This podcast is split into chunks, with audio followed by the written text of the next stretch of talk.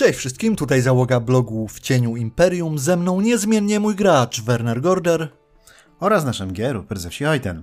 Tak, i witamy Was w kolejnym odcinku. Dzisiaj będziemy rozmawiać o Hochlandzie, czyli ulubionym serze Imperatora, oraz jednej z bardzo ważnych prowincji Imperium, której historia jest dość ciekawa, zmienna i zagmatwana. I zagmatwana, tak. Generalnie Hochland jako prowincja jest takim miejscem wielu kontrastów i sprzeczności na swój sposób, można powiedzieć. Sw Ale jednocześnie można powiedzieć, że pewnym swego rodzaju skrzyżowaniem kultur, miejscem styku różnych wpływów. Tak, dokładnie. Ty też tak czytając o tym wszystkim miałeś takie wrażenie, że to tak troszeczkę ci się swojsko kojarzy pod wieloma względami? W dziwny sposób tak, łącznie z y, pewnego rodzaju wyzyskiem ekonomicznym, który sąsiedzi cały czas na tym biednym Hochlandzie próbują wywierać. No właśnie, też się zacząłem zastanawiać, na ile to jest tak, że chcemy zobaczyć Polskę wszędzie, gdzie czytamy coś o Warhammerze, a na ile... Albo widzimy ją tam, gdzie się nam cokolwiek z tym kojarzy. Dokładnie. Ale Hochland tak na pewno, jako kolejna zresztą prowincja, jakieś tutaj skojarzenia różne wywołuje, więc może zacznijmy troszeczkę więcej od samej historii.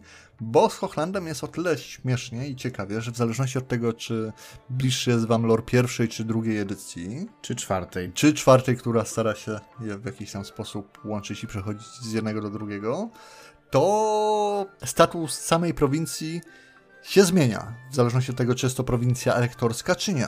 Tak, a to, czy jest prowincją elektorską, czy nie, zależy właśnie od tego, na który lore popatrzycie. No i tak, jeżeli macie drugą edycję, no i słynne Sigmar's Heirs, no to oczywiście Hochland jest prowincją elektorską. Jest pełni niepodległy, ma swoją stolicę w Hergig.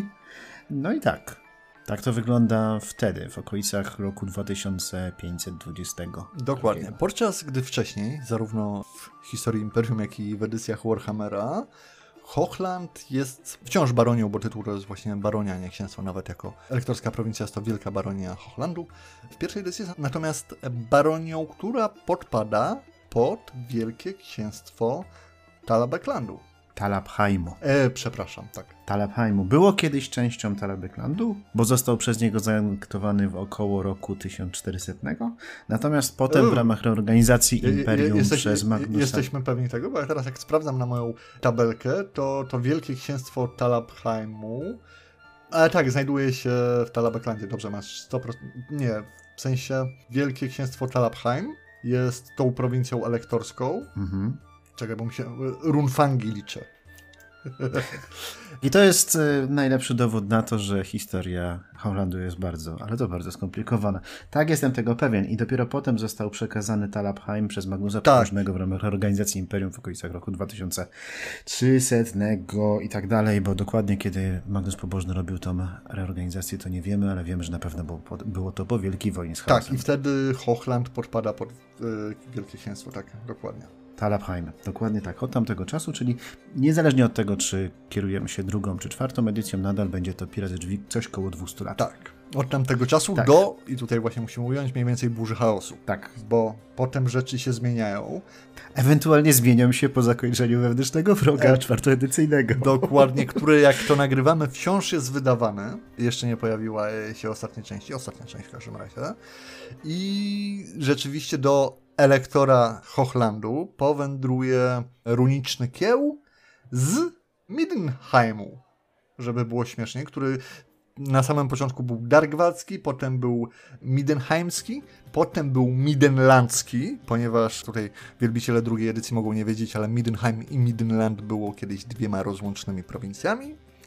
I ten midenlandzki, nie mylić z midenheimowskim runfang, ląduje właśnie u wielkiego księcia Leopolda von Bildhoffena i potem przechodzi do hrabiego Aldebranda Ludenhoffa w właśnie burzy chaosu, kiedy to Hochland staje się prowincją elektorską. Jest to dość mocno skomplikowane. A teraz dodam jeszcze jedną warstwę tej komplikacji.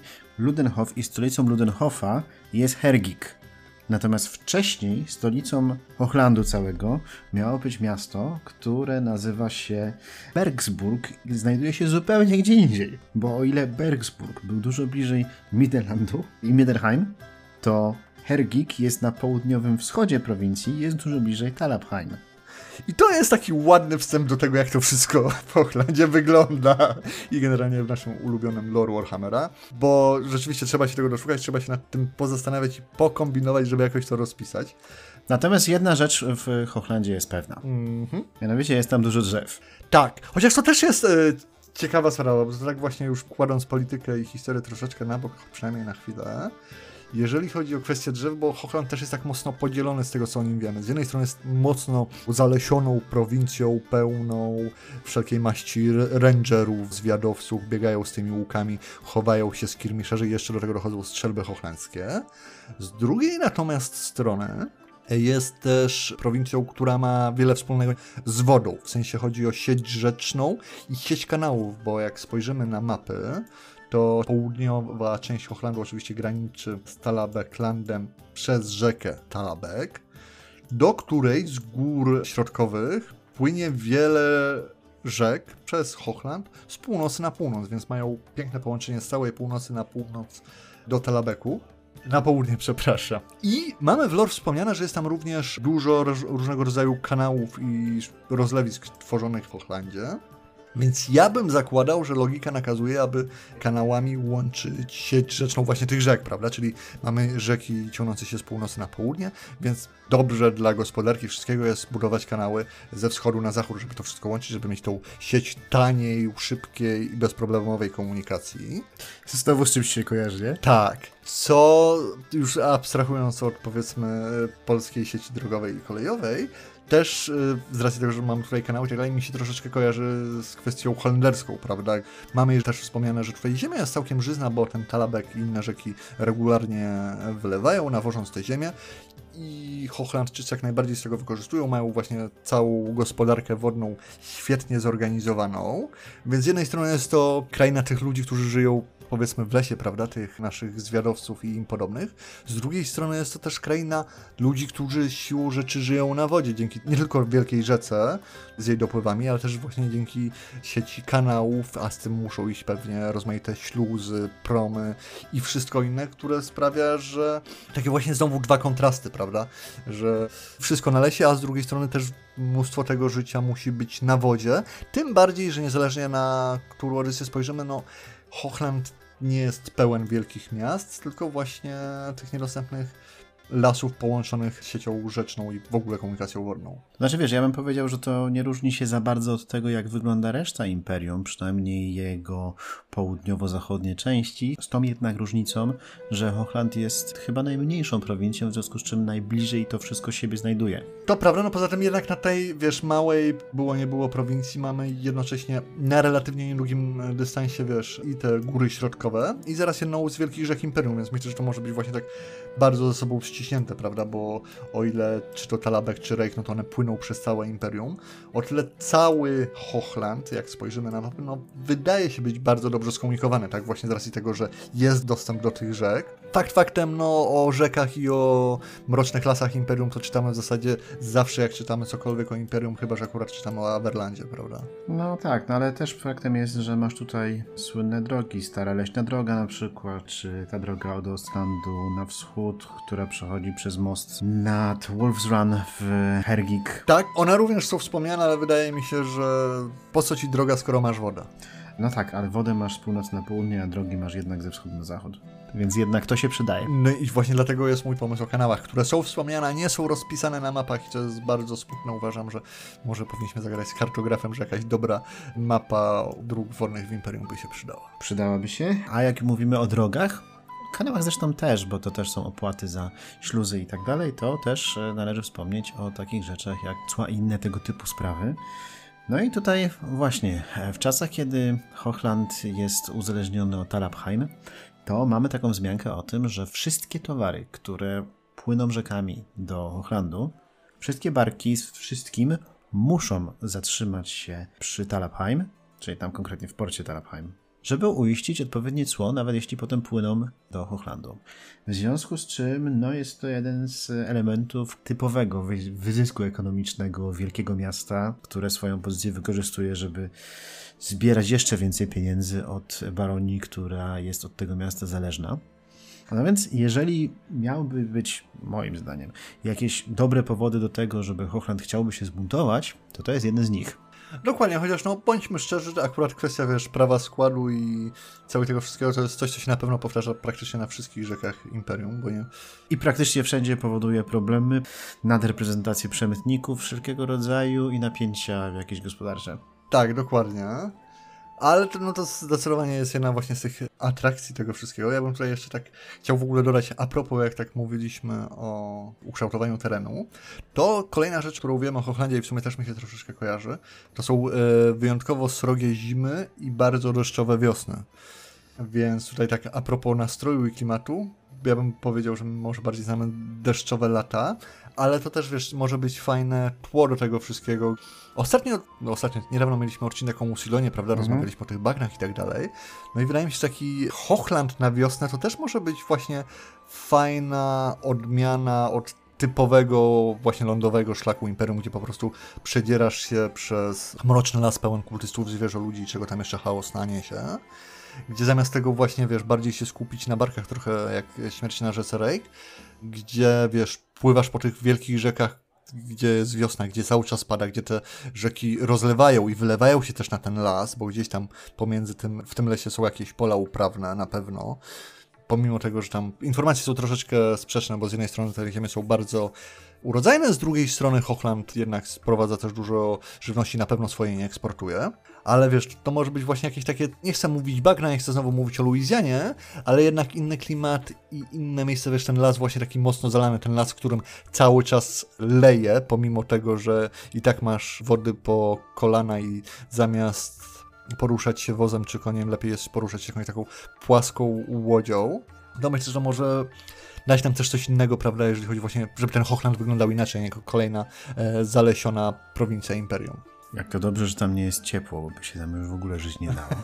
Natomiast, natomiast jeśli chodzi właśnie o te rozlewiska i te rzeki, które miały rozlewać, no też istotną informacją jest to, że tam zainwestowano jeszcze przed burzą chaosu w sporych rozmiarów prace ziemne, które miały w jakiś sposób te rzeki regulować i ograniczyć występowanie właśnie powodzi i tych rozlewisk, ewentualnie wyznaczyć im konkretne tereny zalewowe. To jest, to jest właśnie fajne właśnie rozgraniczenie między dwiema edycjami i tym, co się dzieje przed i po burzą chaosu, że właśnie, bo pierwsza rzecz, jak myślisz o Hochlandzie, że to jest jedna z tych bardziej prymitywnych prowincji, w sensie, że tam nie ma nic ciekawego, nie ma wielkich kolegiów, inżynierii, nic podobnego. A to nieprawda. A właśnie okazuje się, że u nich ta cała sieć rzeczna, no, która siłą rzeczy opiera się na jakiejś tam inżynierii, jest świetnie rozwinięta i z drugiej strony, w drugiej edycji po burzy chaosu to wszystko jednak leży w ruinach, prawda, więc... Mamy takie dwa różne obrazy prowincji i wydaje mi się, że też może być ciekawe, jakby ktoś chciał przeprowadzić graczy przez burzę chaosu, jakby przez te prowincje przed i po, tak? Gdzie najpierw coś, co jest świetnie funkcjonujące i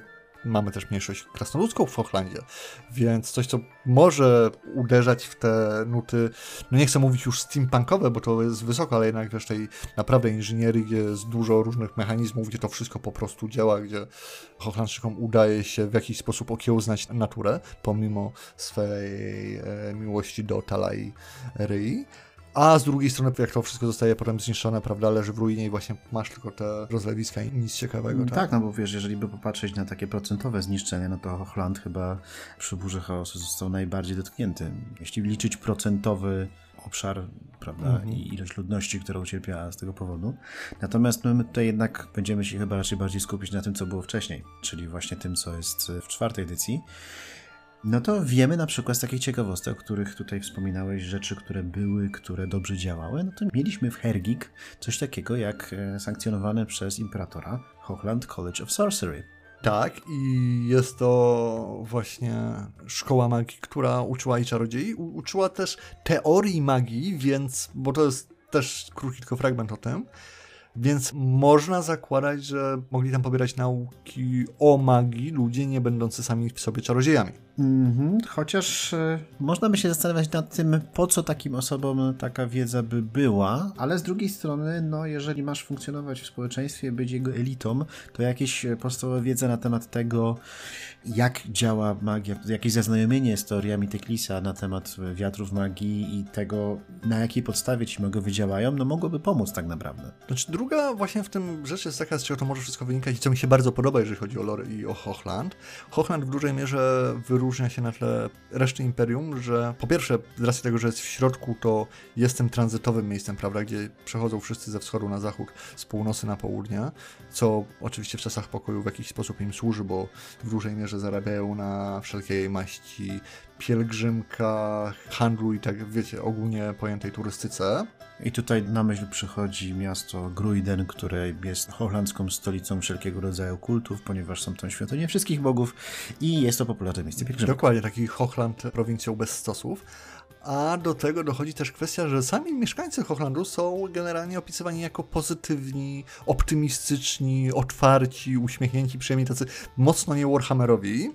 I myślę, że to może, wiesz, po części nam też może wynikać z tła religijnego, bo Hochland, z racji, że długo był jakoś tam, powiedzmy, w tym rejonie wpływu Talabeklandu i Talabheim, o ile na dobrą sprawę dominującą wiarą jest właśnie wiara w Talę i Rhyę, o tyle nie jest to jedyne i nie jest ona taka wymuszona, z racji, że też nie są Talabeklandem, więc są też zaraz obok Middenheim, więc jest przecież i Midenlandu Ulric, jest Ulric, wiadomo. Do Reiklandu nie ma tak daleko, zresztą Sigmar też jest bardzo ciepło widziany w Hochlandzie, w, dru- w drugą stronę wiadomo wschód i północ, więc wiele tych religii się tam miesza i każda jest w jakiś sposób akceptowana i dzięki temu wydaje mi się, że ludzie z Hochlandu mogą być najmniej tacy, wiesz, zacietrzewieni, zacietrzewieni i zagubieni w tych wszystkich, mhm.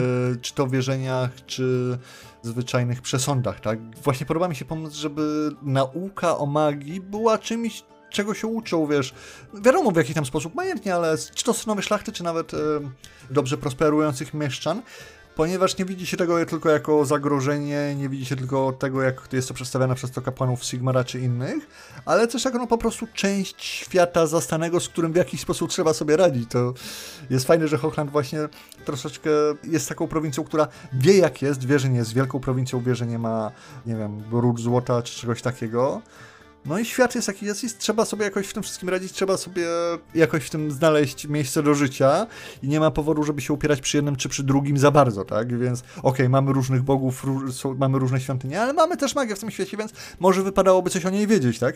Ja mam tutaj też coś, co mogłoby podeprzeć tą teorię, chociaż jest to dedukcja na podstawie informacji o samym Talabheim, w którym bardzo, ale to bardzo popularna ma być Verena, która została tam przyjęta, ponieważ miejscowi ma być bardzo przywiązani do zwyczajów i swoich własnych praw i tak dalej, i tak dalej.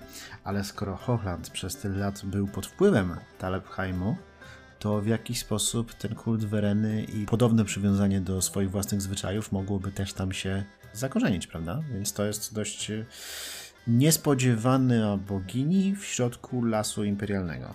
Tak, to prawda. No ale to właśnie jest ten urok Hochlandu, że oni też są tak troszeczkę przedstawieni jak tacy właśnie praktyczni ludzie w tym, że no jest jak jest, trzeba sobie jakoś z tym radzić. I myślę, że to też może być właśnie fajny, wiesz, kontrast do tego, jak gracze nam, czy drużyna trafia do Hochlandu, to po, wiadomo, sigmaryckim Reiklandzie, czy ulrykańskim Midenlandzie, gdzie, czy Talabheim tak samo, gdzie, wiesz, wiara w jedno poszczególne bóstwo jest bardzo ważna i wszystko jest jakby w dużej mierze ustawione pod to.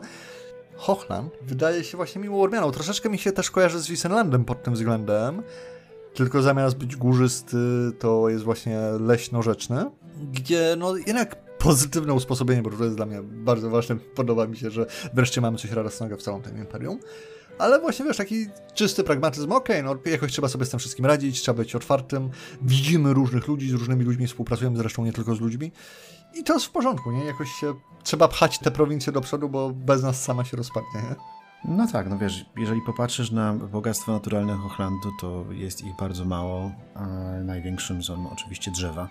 E, jeśli nie drzewa, no to na północy znajdują się kopalnie miedzi, koło Hergig znajdują się kamieniołomy i to było właściwie tyle, w związku z czym miejscowi no, muszą sobie jakoś radzić z handlu, właśnie z polowań, z wchodzenia w interakcję z innymi ludźmi, no bo okej, okay, przemysł drzewny, tartaki, bardzo fajnie, ale no nie jest to coś, na czym można... Znaczy, można na tym budować oczywiście, ale to i tak jest mniej niż mają inne prowincje, prawda? Tak, dookoła. Więc trzeba no. to jakoś zrekompensować to w jakiś inny sposób. No, tym bardziej, że właśnie tak jak wspomnieliśmy na początku, no z której strony do Hochlandu by coś nie płynęło, to zawsze jakimś cłem przez kogoś innego jest obarczone. Dokładnie. Z ciekawostek jeszcze a propos Hochlandu chciałbym dołożyć, że na sztandarach Hochlandu widnieje herb Karla Franza. i zostało to dodane w dwa tysiące pięćset dziesiątym roku, kiedy to właśnie Karl Franz został uratowany, kiedy podróżował ze swoją ekspedycją przez oddział hochlandzkich zwiadowców. Tobie też to przypomina historię z y, potopu? no, no, bo można i tak powiedzieć, no bo to jest właśnie też kolejna kwestia, bo cały czas mówimy o tym Hochlandzie, a to, z czego Hochland w Imperium jest właśnie znany, to są ci zwiadowcy, prawda, wszelkiej maści, rangerzy, aragorni i, i im podobni, którzy z tymi swoimi łukami lub właśnie z, ze słynną hochlandzką strzelbą. Tak, jeśli chodzi o słynne hochlandzkie strzelby, to ja mam tutaj pewien problem. No, mów. Mianowicie próbowałem ustalić właściwie, skąd ona się wzięła. I teraz tak, jeśli jest to, bo to ma być hochlandzka długa strzelba. Jeżeli nazwa wzięłaby się od miejsca, to czy ta strzelba jest produkowana w Hochlandzie? Nie do końca. Nie masz informacji o tym, że jest produkowane bezpośrednio w Hochlandzie. Nie ma tam wspomnianego dużego zagłębia rusznikarskiego. Dokładnie, poza tym dlaczego ich nie eksportują wtedy, prawda? Dokładnie. Tutaj znowu się nakładają nam na to dwa lory, ten starszy, ten nowszy. Jeden lore mówi, że no, Hochland Long Rifle to jest broń używana przez tamtejszych rangerów, którzy strzelają, są świetnymi strzelcami, w związku z czym stąd się wzięła nazwa, stąd są znane te jednostki i stąd ta prowincja czy ta baronia jest znana w całym imperium. Okej, okay. Ale jednocześnie znajdziemy informację na temat tego, że Hochland Long Rifle, broń zbudowana przez konkretnego inżyniera, który nazywał się Leon Todmeister, została zbudowana w oparciu o strzelby używane w tamtych regionach przez hochlandzkich właśnie myśliwych. Czyli on wziął coś, co już tam było, po czym dokonał pewnych modyfikacji, to znaczy przede wszystkim zrobił gwintowaną lufę w tej strzelbie, dodał odpowiednie mechanizmy celownicze i tak dalej. I tak powstała ta słynna Hochland Long Rifle, która jest bardzo rzadka i czasami można ją na przykład wygrać w jakichś konkursach w Talabheim na przykład. No i teraz tak, gdzie powstają te pierwowzory? Gdzie budowana jest ta broń, z której korzystają strzelcy w Hochlandzie, myśliwi? To jest ciekawa rzecz też dlatego, że z racji, że właśnie Hochland jest taki zarośnięty tym lasem, no to oczywiście jak ktoś to, prawda, tworzył, no to przyszła na myśl rangerzy, łuki, że sprawy chowania się w lesie, jeszcze tam z tych wczesnych historii, jeszcze jak było o plemieniu Herusenów, z których mhm. się wzięli współcześni Hochlandczycy, no to mamy też mówione, że oni tak woleli jakby schować się w lesie, zniknąć w nim i troszeczkę na zasadzie leśnych elfów, że tak powiem, prowadzić walkę z ukrycia. I potem ktoś wpadł na pomysł, że hmm, co może być lepsze w Imperium niż długie łuki, oczywiście długie strzelby, co po pierwsze jest troszeczkę dziwne, wiesz, no bo jednak zamienić łuk na strzelbę to jest duża różnica.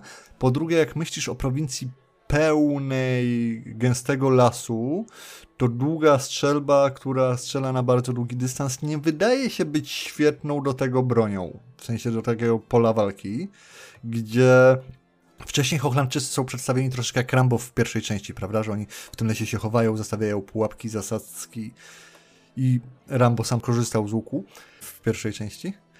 Drugiej zresztą też nie, mniejsza z tym, ale właśnie ta hochlandzka strzelba tak średnio do tego pasuje, ale wpadłem teraz, jak o tym rozmawiamy, na jeden pomysł, który może to tłumaczyć, bo jak na początku mówiłem o tych deszczach i o tych wszystkich zalaniach i wodzie i tak dalej, to co jeżeli hochlandzkie strzelby były specjalnie przedłużane po to, że jak się przedzierają przez rzeki i tak dalej, jak jest zabezpieczona łudą, to żeby ci u góry woda się do niej nie wlewała.